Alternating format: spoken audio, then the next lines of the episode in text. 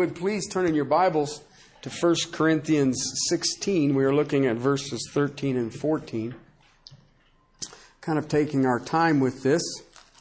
Uh, and the reason should be evident in the text uh, because as I look at this, I basically understand it for what the Apostle Paul has laid it out for a church that was struggling, a church that had 29 verses of Holy Scripture written to admonish and to rebuke it. And basically, you could have done away with those 29 verse or 29 chapters had they just done what 13 and 14 said. And I call it powerful living. Uh, I look today at the evangelical church uh, in in our area today, and I do not see powerful living. I see the church has bought the business model that exists. Uh, I see pastors going through things that I see CEOs going to. But when you treat the bride of Christ as a corporation, then please understand she will respond as a corporation. And yet, that's not what we've been called to. Voltaire, the great philosopher atheist, said, I would be inclined to believe in your Redeemer would you show me a redeemed life? And I look around today and I wonder what's he waiting on? How bad does it have to get? Uh, when I think, people ask me, and you'll hear this, do you believe that Christ's return is close? Well, sure. I do. And then they say, well, because of Iraq and Iran and trying to get peace in Israel, and they give me all of this, and I said, no, has nothing to do with any of those events. Why do you believe that it is close? And I believe it because Paul warned Timothy that men would be lovers of themselves having a form of godliness, yet denying the power. They would no longer hear sound doctrine, but they will heap to themselves teachers that tickle their ears. Brothers and sisters, if we are not in that right now, how awful must it have to get? Because um, that is what it's about. The church today is based on people coming and can you entertain them? They want people in the seats so that they can hire ministers to minister to them. And yet the Bible is emphatic that it says that everyone who is called by the name of Jesus Christ, who is saved, who is redeemed, is a minister of Jesus Christ. Let's have a word of prayer. And we'll read verses 13 and 14. Father, thank you for your word. Thank you for your faithfulness. And thank you Lord, you have called us this day. Father, we draw to you. We rest full weight to you. And Father, as the Lord of the Sabbath gave himself a ransom for us, Father, please let us stand in the grace that is in Christ Jesus. Father, please allow us that Sabbath rest that we may be immersed, that sin we carry not. The burden has been nailed to the cross. Father, these words from my dear brother, our dear brother Paul, are so simple, and yet, Father, are so powerful in the life of your people. Give us ears to hear, give us eyes to see, that we may be invaded by the presence of Jesus Christ to your glory, to your praise. Amen. Verse 13, be on the alert, stand firm in the faith, act like men, be strong, let all that you do be done in love. yeah. This is the positive of 29 chapters of negative. And I mean, if you read it, you sit there and you go, wow, this is cool. If you take it back to the original text, you'll find out that these are all imperatives. You know what that means, right? commands. He's not asking you to do this. He's not thinking, you know what, this will really help you. He's saying, you want to avoid this, do these things. He said, first of all, I need you to be alert. I need you to watch. It's the word we get watch from. You need to be watchful. And I ask myself this how many Christians today are watchful? Okay, what? Do you watch for Satan? Do you watch for temptation? Do you watch for apathy in your own life? Do you watch for false teachers? Do you watch for prayer? Do you watch for the Lord's return? Because that's what he's telling us. That's what he's telling us. But he also says, be firm. Stand firm in the faith. In the faith. Do you know what the Lord says? Okay? And you know what? It's funny because we all sit around and we say, well, you know, he says this and he says that, and but I'm going to just kind of do this, and it's okay because I've been saved by grace and all the rest of it. And yet, do you know how it all started? Simple phrase. To Eve. Has the Lord said? It's that simple. And you know what I see in the church today? We have literally done what the Corinthians did. We have lifted human philosophy, human wisdom, and it's equal on par with the Word of God. Do you understand what that statement is? And you, you hear it say they do it really good. I, I, I like the way they do it. You know, it's, it says, well, there's more truth than just what's in the Word of God.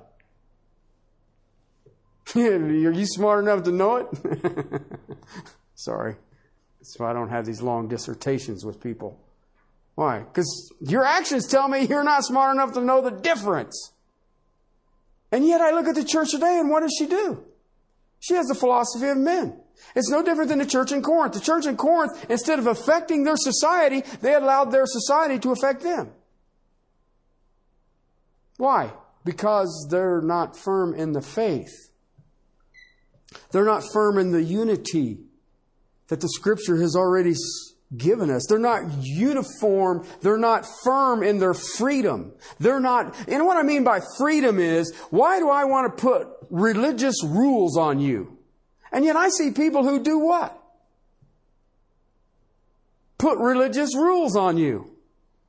All over the place. I can't believe it. And it's still going strong. They are not firm in what is the will of God not firm against Satan. They are tossed to and fro with everything that comes down the pike. We stand in line to read books about the Bible. And what I've learned is most of them are fiction. I don't understand that. I don't understand that at all. But he also says you need to be mature. It says here, act like men. It literally means be mature. Be grown up. Be grown up. Uh, listen, this church had fighting and squabbling and it, little sibling rivalries all over the place. Mine, mine, mine, mine things going on. Look at the body of Christ today. Tell me the difference. I look at the church in Castle Rock today and I say, you know what? That's what she does. Why? It's a lack of maturity and, and, and I don't understand it. But I, I, they all kind of tie together because if I'm going to be alert and I'm going to be firm in the faith and I'm going to be mature, I'm going to grow up, okay, then he comes to be strong, to be strengthened. And what's amazing is this is the only passive verb in the five. And everybody says, well, I'm glad I've got that information. What the heck does that mean? Okay, a passive verb and it's so cool. It's because it's not something you can do yourself. See, I can, through the Word of God, be alert, be watchful. Okay? I have people ask me, well, do you believe the church will go through the tribulation? And I say, no. Well, why? Well, it took me seven years to come to that conclusion. You got some time? I'll sit and explain it to you. All right. And, and I had a guy come to me, a seminary, the president of a seminary. He says, well, why do you believe that way? And I said, Romans 8 1. And he's like, what? He says, yeah, Rome, I said, Romans 8 1. He says, wait a minute, why not Ezekiel or anything like that? And I said, well, because Romans 8 1 says there's no condemnation for those who are in Christ Jesus. And what the heck has that got to do with the tribulation? Well, ain't there like four horses? And he said, Yeah. And I said, Who cuts them loose? Jesus. All right? And I said, Is that judgment? Those four horses? Well, there's a difference between condemnation and judgment. Really? Are you sure? Because if you're in it, I bet it doesn't feel different. The other reason that I know that I will not go through the tribulation is that I will not stop preaching the gospel, and they don't tolerate that during the tribulation. So at best, they'll kill me early. Oh well. But I won't be in any condemnation for those who are in Christ Jesus. See what I'm trying to get at? I can be aware of this stuff by doing what? Reading the Bible. Please hear me on this. I'm not telling you to read your footnotes in your study Bible. They are not God breathed. I'm telling you to read your Bible. I remember people telling me nine years ago, how in the world are you going to teach Corinthians? It's so controversial. You know what? It's not controversial. It's a very simple book, actually. I, you know what? And I have not had, except for the baptism of the dead thing, but other than that, I have not had any problem with this text. Okay? And you know what I've learned is most people haven't got a clue why First Corinthians was written. It was written in a letter. If I wrote a love letter to my wife and had just one section that I wanted her to have, why would I write the rest of the message? When you get a love letter from somebody, do you read all of it or just part of it?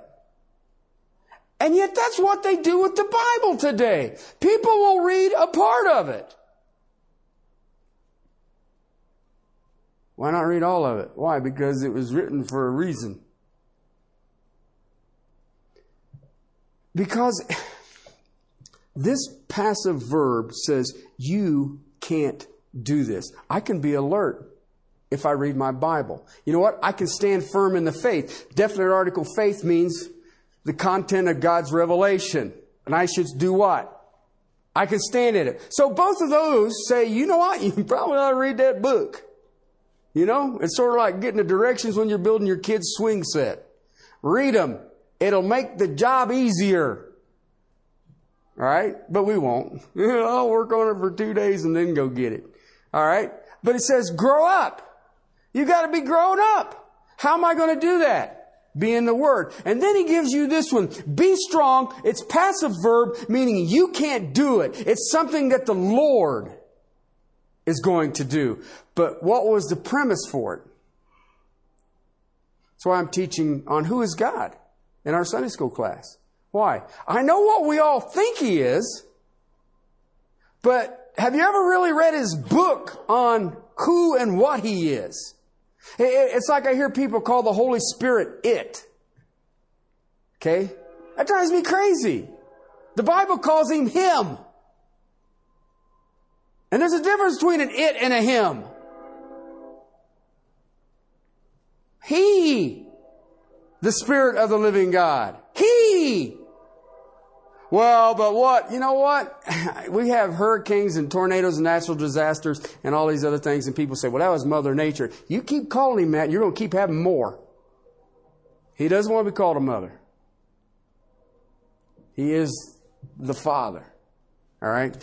Paul telling the church in Ephesus in chapter 6, verse 10, these things. Finally, be strong in the Lord and in the strength of his might.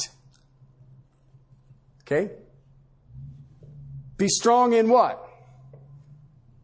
The Lord. Not your ingenuity, not your talent, None of that stuff. Be strong in the Lord. It's used of Jesus in Luke chapter 2 verse 20. It says the child grew and became strong in the spirit. This little boy, born of a virgin. Okay, so when I read this word, this be strong, I understand it's passive. Okay, it's a word that can mean the strengthening of the spirit, the strengthening in the inner man, the strong inner man. A strong spirit of in the inner man, you know what happens? Overcomes the flesh. Okay? It isn't you overcoming the flesh. I can make every one of you overcome the flesh. I can just lock your tails up in prison. It's funny how much trouble you can't get in in jail. All right, now you can think about it, but you just can't do it. All right, that isn't the term here. The term says that the nature has changed, that it doesn't do it. Now, how well do you do with that? Uh, that's why when I, I hear the integrating of psychology into what the word of the Lord is, I giggle at it. That's the silliest thing I ever heard in my life. All psychology is is behavior modification. It don't change the heart. Well, I have a drinking problem. If I throw your butt in jail, you won't. You won't. Well, you don't understand. I just like drugs. I throw your can in jail. You won't. And if I keep you there, you'll never have an alcohol problem. You'll never have a drug problem. Well, you don't understand. I have this sexual perversion thing. I can fix that one too. But all it is is behavior modification. Does it change the heart? Let them out. What do they do? Same thing. Pete and repeat were sitting on a fence. Pete fell off. Who was left? Say repeat. Pete and repeat were sitting on a fence. Pete fell off. Who was left? Repeat. And it goes on and on and on. You want to see the heart and soul change? It has to be done from an outside force, and you ain't him. Be strengthened by God. See, it is that strength that overcomes your flesh. It ain't you. Paul told Timothy in 2 Timothy chapter 2 verse 1, be strong in the grace that is in Christ Jesus. And he literally says, stand firm in this strength. What strength? That that is in Christ Jesus. Anybody here have a problem with selfishness? Praise God. I'm glad you're all so good. Uh, I struggle with it every once in a while, uh, like when I'm awake or when I'm asleep. But other than that, I don't have any problem with it. Well, I don't. Okay. Uh, you don't, nobody's here ever had a selfish dream? Just me. I know I'm a pagan, but I'm trying. What can I say? they want to put me in jail too. Anyway, um, I, I, I share that with you because how in the world do you overcome your selfishness? How do you do it? I can tell you how to do it. Think about the cross of Calvary and what was paid for your redemption. It's real simple. I've struggled with some stuff in my life, and I'm sure some of you have struggled once or twice. And uh, I have this thing back when I was teaching the letter to the Hebrews, and, and I, and, and I got this book on Roman law and justice. Okay, interesting group of people. but anyway, um, one of the things that they did for crucifixion, or the thing that they did for crucifixion, is that they would have about an 18 to 2 foot hole. Okay? And the vertical beam would be lifted up at, at the edge of that thing. Okay? And then as it was straightened up over that hole, then it would drop down in that socket. Okay, and that's that's that's how they crucified. And they, they had people who just run around, dug these holes, and and then it, it lift this cross up right on the edge of it, and then it would drop down in there. It's, it's similar if you've ever set a wooden fence post, except think of a, a, a big fence post. All right, here's the difference. You've got a cross beam. Okay? You run a big iron spike between the ulna and the radius, right there where the brachial nerve is. You know what the brachial nerve is? It's a center of pain. Okay? It is part of that. You ever hit your funny bone?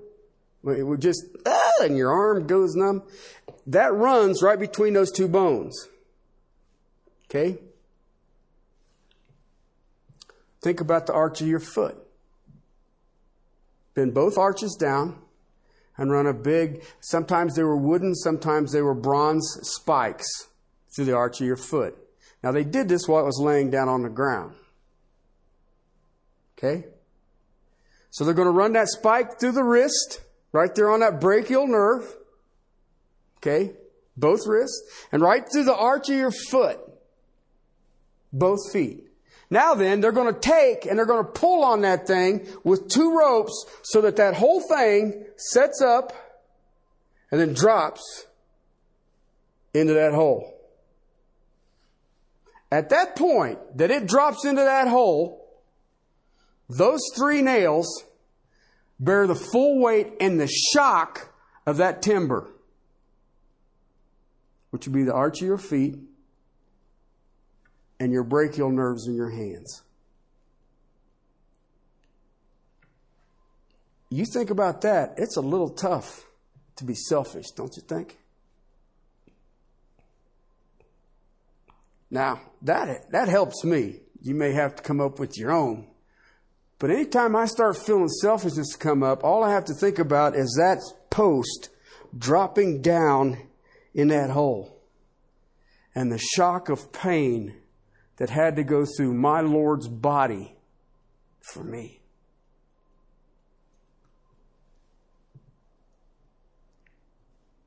See, it is a strong spirit that overcomes the flesh, and that spirit is not yours.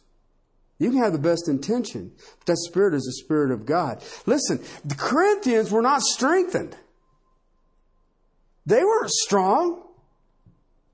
Whatever the flesh told them to do, they did it.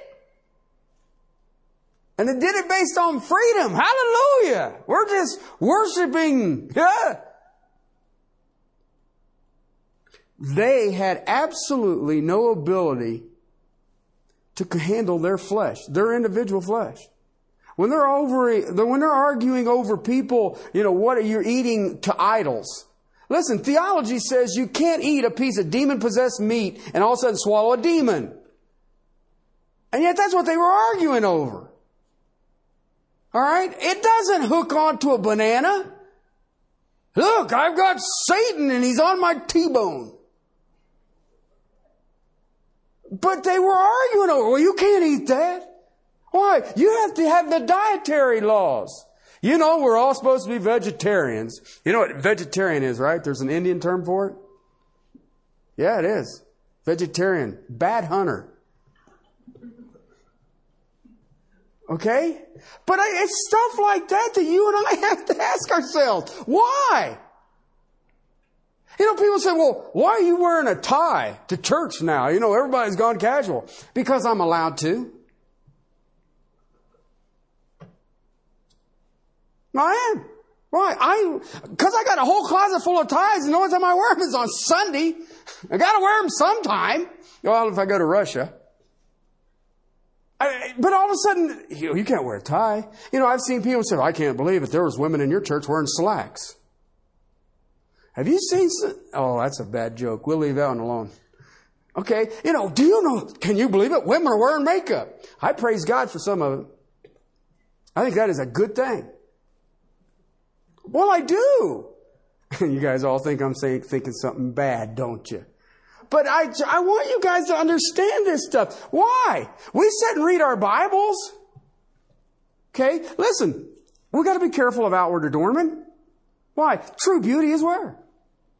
My son was getting married a couple of years ago, and he came to me one day and he said, Dad, I'm going to get married. And I said, All right, happy for you. And he says, Well, you're my pastor. What advice would you give? I said, Go look at her mom. He said, What? Yeah, go look at her mom because that's what she's going to turn into. And you better say, Do I love that too? Because eventually that, whoa, look. Okay? But I said, give the same to women. Go look at her dad. Look at that. You're going to get married. Go look at his dad. Is it you? You up for that? Why? Because it's the inner beauty you're looking for, people.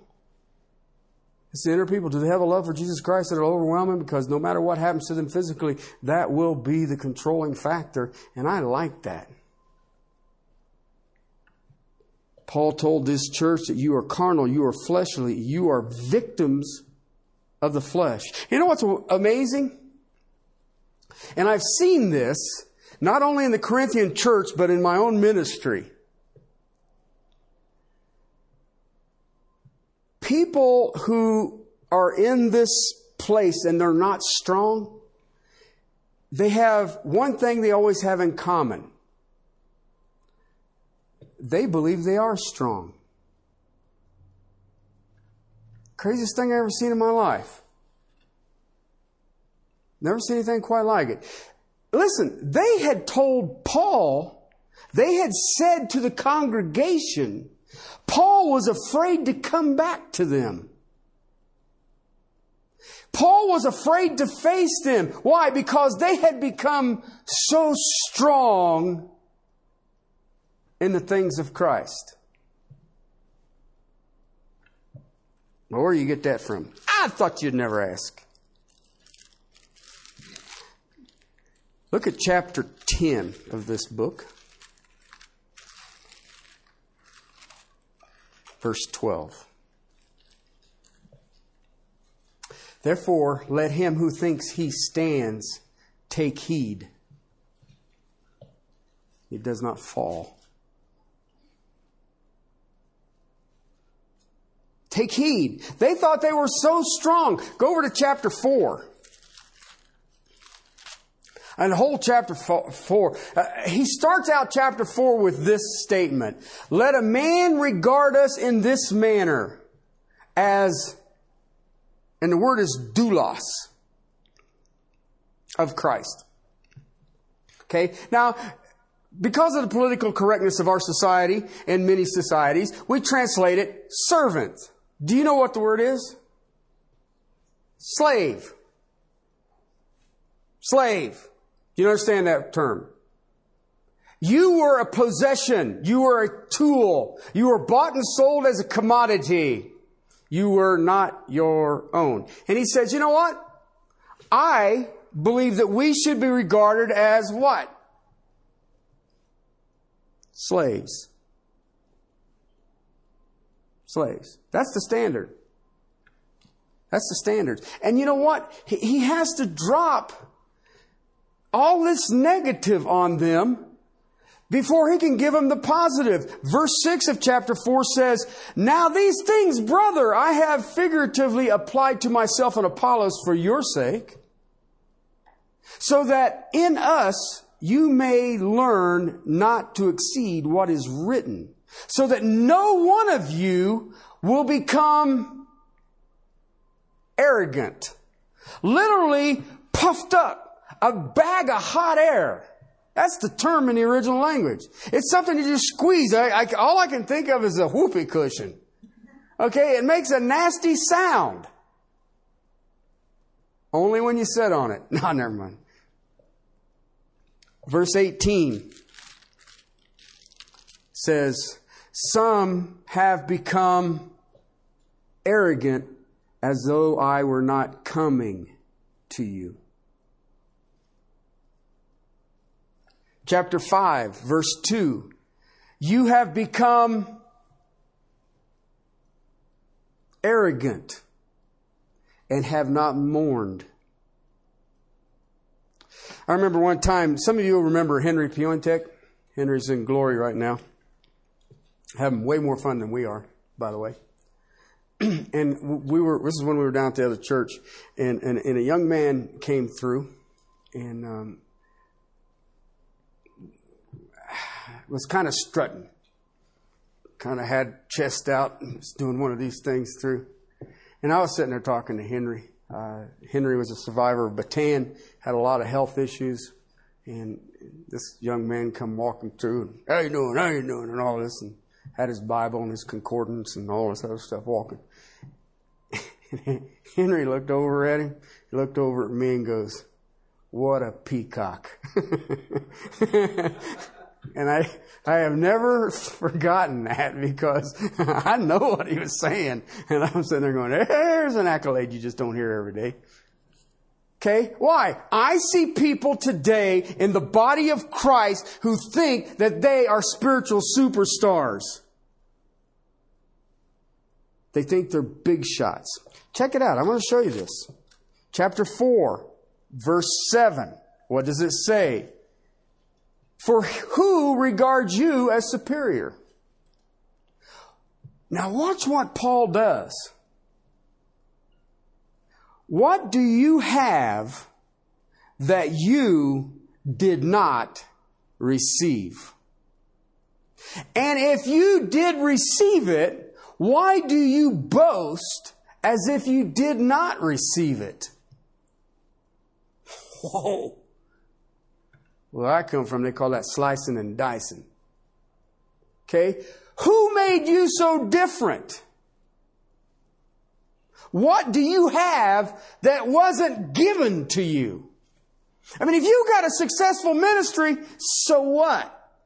Where did you get it? He gave it to you. Oh, I have a church of what? I mean, I, I, run into this on a daily basis. People coming into our community on a regular basis, coming in to plant churches. Okay, we're some kind of I don't know disease has started, and we're going to plant churches. That's the big thing. And and I remember a guy coming to me one time, and they were going to plant a church. And I said, well, why don't you find you know a biblically based church and strengthen that body of people. And he looked at me with a straight face. I couldn't believe it. I thought it was going to be a joke. He says, well, you don't put new wine in an old wine bag. I've been called a lot of things, but I don't think I've ever been called an old wine bag. and he says, Do you understand what I'm saying? I said, Well, I understand this. And he says, What's that? And I said, Old wine bags don't leak. He's gone on his way. He's here and gone. Why? Because they literally believe that they can do it right. We can do it better. I can do this. I have this program. I have this plan. I have this philosophy. You know, I hear people come to me and say, what is your philosophy of ministry? My what? What is your philosophy of ministry? I said, mine is very simple. Oh, really? What is it? To present every man complete in Christ. I didn't say it was easy, but my philosophy is simple. But if you think about it, that is job security there, buddy. To present every man complete in Christ? Paul is telling this church, what makes you think you're so hot? If you're different than anyone else, you know what? God made you that way. So who gets credit for you? God does. If you've got something, God gave it to you. And you know what is amazing about that? it had nothing to do with you.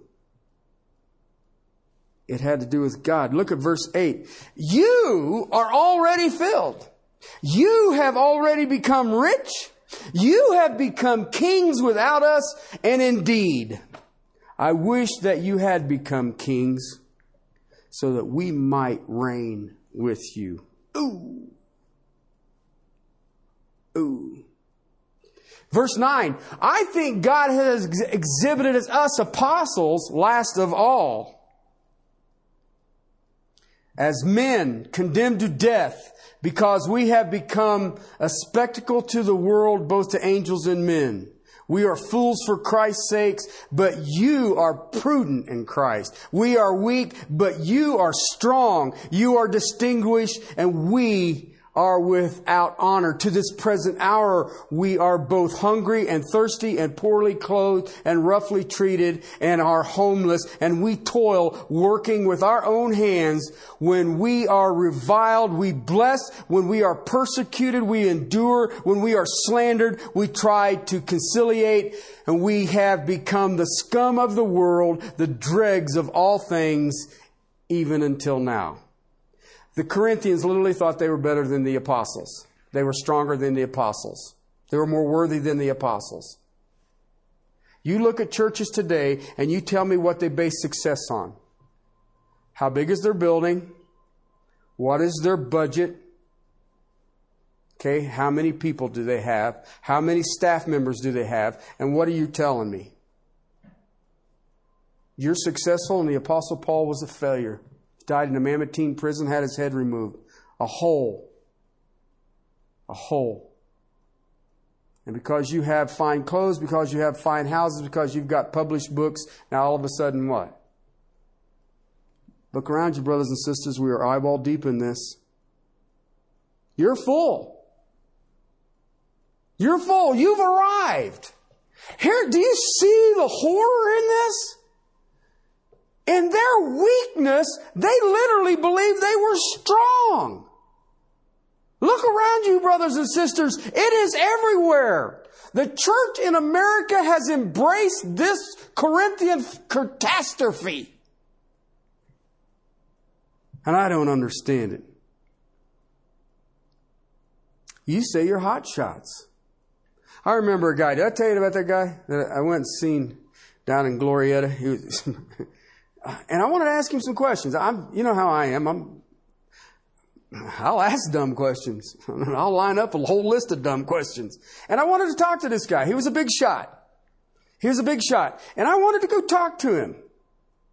Okay, I had some questions I wanted to ask him. No, I wasn't going to poke at his theology or anything like that. I just had some questions I wanted to ask him. He blew me off like I didn't have any. How dare you take up my time? He had security detail around him and all this other stuff, and I just wanted to ask a handful of questions. It really wasn't that big a deal. I wasn't there just, are you a dispensationalist or any of that other weird stuff. I just had some questions. And he just blew me off. I had just gotten done the day before. Me and my wife had sat down on a park bench and spoke uh, at length with John MacArthur. And it was just him. There was no security detail. There's nothing. Me and John just sitting there talking. John, I'd like you to introduce you to my wife. This is my wife, Paige. And how are you doing and all the rest of it? And so I wanted to ask this guy some questions. This was a pastor's conference. So you should be listening to what pastors are asking. He didn't want to say nothing to me. He didn't want to talk to me. that afternoon, he gets up to preach, right? He's standing behind the pulpit and he's all excited and all the rest of it. He stands out from the pulpit like this and his shirt tail is sticking out of his zipper. I have no idea what he preached on. None whatsoever. But I thought, you know what? Pride comes before the fall. And I mean, everybody was going, oh, but nobody's going to say anything. I mean, what is that? Don't ask. Okay, but I thought, you know what? You want to be arrogant, God will humble you. The guy was an amazing speaker. I still don't know what he said, but you're just sitting there going, when he got out from behind the pulpit, I was like, oh my gosh. and then was, and my wife said, we better leave. I said, yeah, that's cool. We are hungry and we are thirsty. We are poorly clothed. We are roughly treated. We work with our own hands. We are reviled. We bless. We persecuted. We endure. We are slandered. We try to conciliate. We are the scum of the earth. We are the dregs of all things even now. I don't write these things to shame you, brethren. I write these things to admonish you as beloved children. So many don't know what the Apostle Paul is saying in this letter. And yet I watch people pursue it and chase it and want it. See, true greatness comes from true humility. When you are weak, what? Then you are strong. You know where that's at by any imagination? It would be in Second Corinthians. They thought they were strong. I see people in the church today who do the same thing. And you know what? Because they were so weak spiritually, they had become weak physically. Okay? Um, chapter 11, verse 30. Chapter 11, verse 30 says this For this reason, many among you are weak and sickly and a number have slept because of their spiritual weakness. Now think about this, brothers and sisters. Because of their spiritual weakness and the way, see, spiritual weakness will be evident in the way you treat sacred things. Okay? The Word of God should be sacred to you. The believer's baptism should be sacred to you. The Lord's table should be sacred to you. I have seen people who will step out of the body of Christ because of somebody give them a dirty look or said something that hurt their feelings, and I'm not going to church no more because it's just a bunch of people. So what do you do at the Lord's table? Well, I just don't take it. Oh, a sacred thing you don't take. All right? You know what you just told me? Well, first and foremost, if you worry about people saying bad things about you, stand in line. Just follow the old wine bag. There were people who were weak and sick, and they had died because of their spiritual weakness. It had brought about physical weakness, diseases, death. And you know what is amazing about the Corinthians? They thought they were strong. They thought they were strong. Listen, Paul tries to help them here. It's funny, in chapter 9, verse 24, he makes this statement Do you not know that those who run in a race all run, but only one receives the prize? You're in a race. Your walk with Christ is a race. You're in it. You don't qualify. You're in it. But only one's going to run, is going to win. He says, run in a way that you win. But he says here, everyone who competes in the games literally temper themselves in all things. What does that mean? You discipline yourself. You bring it into that place. You're going to run, you have to strive for it. You discipline yourself. Listen, you cannot, hear me well, you cannot live the Christian life sloppy, flabby, and half-hearted. Can't do it. It's impossible.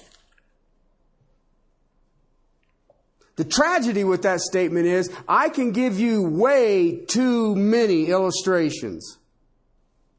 And it shouldn't be that way. If you're going to run, you should run to win. You, you guys know how I feel about running, right? If a bear was chasing me, I'm going to weigh it. So what if he just bites me? I ain't running. but what if you run? You know what? If someone's going to whip me, I'll take the beating. Okay? I ain't running. Why? I don't like to run. Okay, but I can tell you this in my Christian life, I'm going to win and I'm going to strive to win. Like I've never strove for anything else before in my life.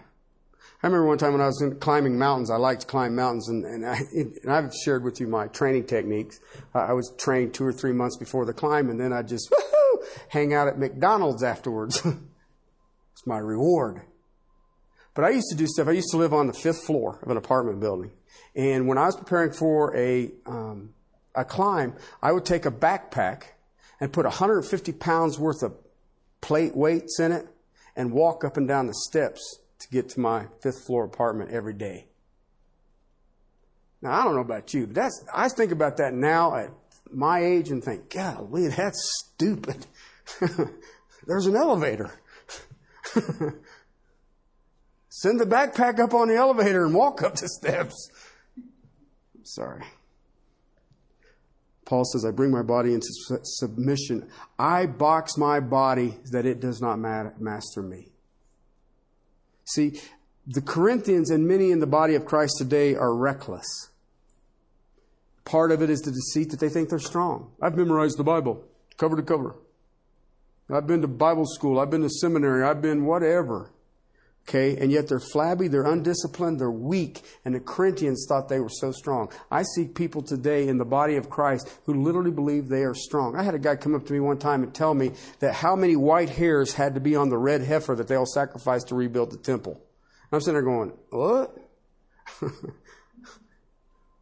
well, you have to have a pure red heifer, and it can't have more than three white hairs on it, or it won't be a pure red heifer. And that's the one they're going to sacrifice on the Mount of Olives. And why do you know that? Okay? And yet, if you talk to this guy, this guy will act like he is this big spiritual giant. And you know what? He's not. He's had health problems and a few other things. Listen, I see people who indulge themselves, and when they indulge themselves, then I know that they are reckless and they are undisciplined. And I see people who will indulge themselves to the hilt. They have no concern for man nor God. And Paul says, you can't do that. You must self discipline yourself, and you must have self sacrifice, and you must work it on yourself. Why? Because you need to be strengthened. Okay? Be weak. Why? So you can be strong in the person of Christ, and the power of His might. Ephesians 6.10. Be strong in the Lord. Listen, I watch people listen to this. I'm going to go out and bind Satan. Really? And I have a plethora of questions for those people. Where is he? That would be my first start. Okay? And the second start is, who keeps cutting him loose? Well, you don't believe in spiritual warfare? I don't believe in going out and arm wrestling no demon. No. Huh. And I don't want no part of it. I can't get my kids to listen to me. You think a demon is? How are you going to overcome a fallen angel? One angel killed 185,000 Assyrian soldiers. And you're going to go do what? Oh, I believe that goes back to that puffed up woofy cushion. Do you see what I'm trying to get at? That's silly. Do I have the ability? Uh huh. I do. To overcome Satan? Absolutely. And his demons? Absolutely. In the person of Christ. It ain't me. Be strong in the Lord. Okay, eh, here's one that gets blown out of context, and I'll give you this one. It's Philippians 4.13, okay? We, we watch this all the time. We hear it. We quote it all the time, all right? And it says, I can do all things through Christ who strengthens me. And we go, hallelujah, hallelujah, hallelujah, right? And we do that when we try to dig a ditch, when we try to build a house, when we, you know, whatever it is you're going to do. But you understand the context of that text? It has to do with service in the body of Christ. If you're going to serve in the body of Christ, guess what? You can do all things through Christ who strengthens you. We are to be strong in good works. Colossians chapter 1, verses 10 and 11 and good works. Why? Because they are in Christ. One of my favorite texts, and it is overlooked a lot. Um, I really like this guy too. He's kind of cool. Daniel chapter 11, verse 32. It's actually the second part of 32. But the people who know their God will display strength and take action. How cool is that? This is the guy who's hanging out with the kiddies in the den. He had his three buddies were outside the fiery furnace, got thrown in. See, because he contrasts that by smooth words, he will turn to godlessness those who act wickedly toward the covenant. And then he contrasts that to, but the people who know their God will display strength and take action. How do we do this? How am I to be strong? Okay, in the first three, to be alert, to be firm, and to grow in my maturity, to be a man, we also know that that's the word. Be strong in the word. But we have this passive one. How in the world does that one work? Thought you'd never ask. I can give you one verse and it summarizes the whole thing. It comes out of the book of Psalms, verse or chapter 27, verse 14. And here's where we all just get into trouble. Guaranteed. Okay? Write this one down. Psalm 27, verse 14. Here's what it says. Are you ready? Everybody sitting down. Oh, yeah, you are. Here we go. Wait for the Lord. Be strong. Let your heart take courage. Yes, wait for the Lord. That's the source. Who gives us strength? The Lord does. Okay? We do have a problem with it though. It's that wait. It's that wait. Now, maybe you guys don't. But I struggle with waiting on Him. I think about that text right there in light of uh, one of my other favorite texts Ephesians chapter 3. Ephesians 3 16 says this. this is Paul praying for you and I that he would grant you according to the riches of his glory, to be strengthened with power through his Spirit in the inner man. Listen, when, we, when you look at this, I want you to be real careful because it says, I want to be alert, be firm, be mature, and you have a responsibility in that. You need to know what the Bible says. Okay? Not what people say the Bible says. You know, uh, our buddy told me that once. The Bible's like a prisoner of war. You persecute it long enough, it'll say anything. Okay? I'm talking about read it in its context. What does it say? Why are there four gospels? I remember trying to figure that out. Well, are we that dumb? Do we have to repeat this thing? Then it came clear to me. Yeah, we are. But there's more to it. You have to look at all four of them together to see the single person of Christ. Was he a servant? Yes. Was he a king? Yes. Was he sovereign? Yes. Was he an offering? Yes. And you have to see all four of them. Okay? Why did we write these letters?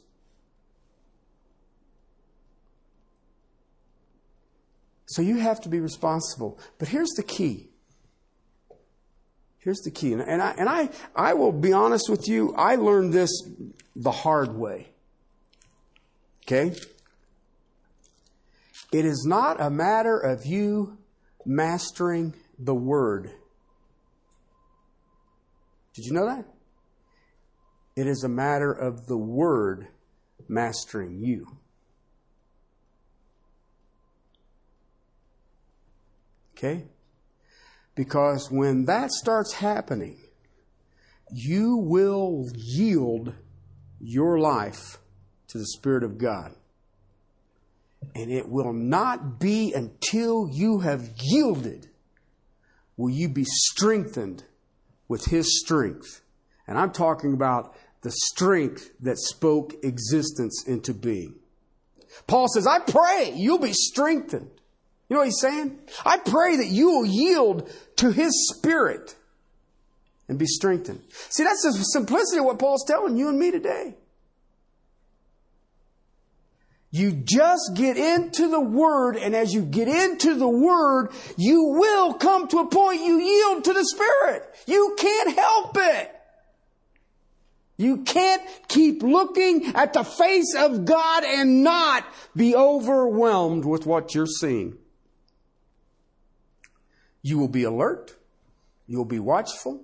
You'll be firm in the faith given once for all. You will grow in your perfection and your maturity, that you'll be a man of God or a woman of God, and the whole time you will be yielding, and the Spirit of God will strengthen you in the inner man. And then there's the fifth thing, and we'll deal with that next week. Father, thank you for your word. Thank you for my brother Paul, and Father, the love that you have shown us for all these centuries. Help us, Lord. Father, help us to be people of the book. Father, that we're not tossed to and fro. And that, Father, in that, as you continue to reveal yourself to each of us on an intimate one on one basis, we will yield to your spirit and be strengthened in the inner man. Thank you, Father. Thank you for the privilege of worship. Thank you for the privilege of being in the body of Christ. And thank you that it's such a day as this that you have each and every one of us here, that we would walk worthy of our calling and this privilege of being ambassadors of heaven.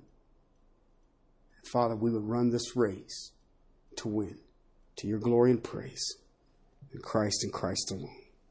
Amen.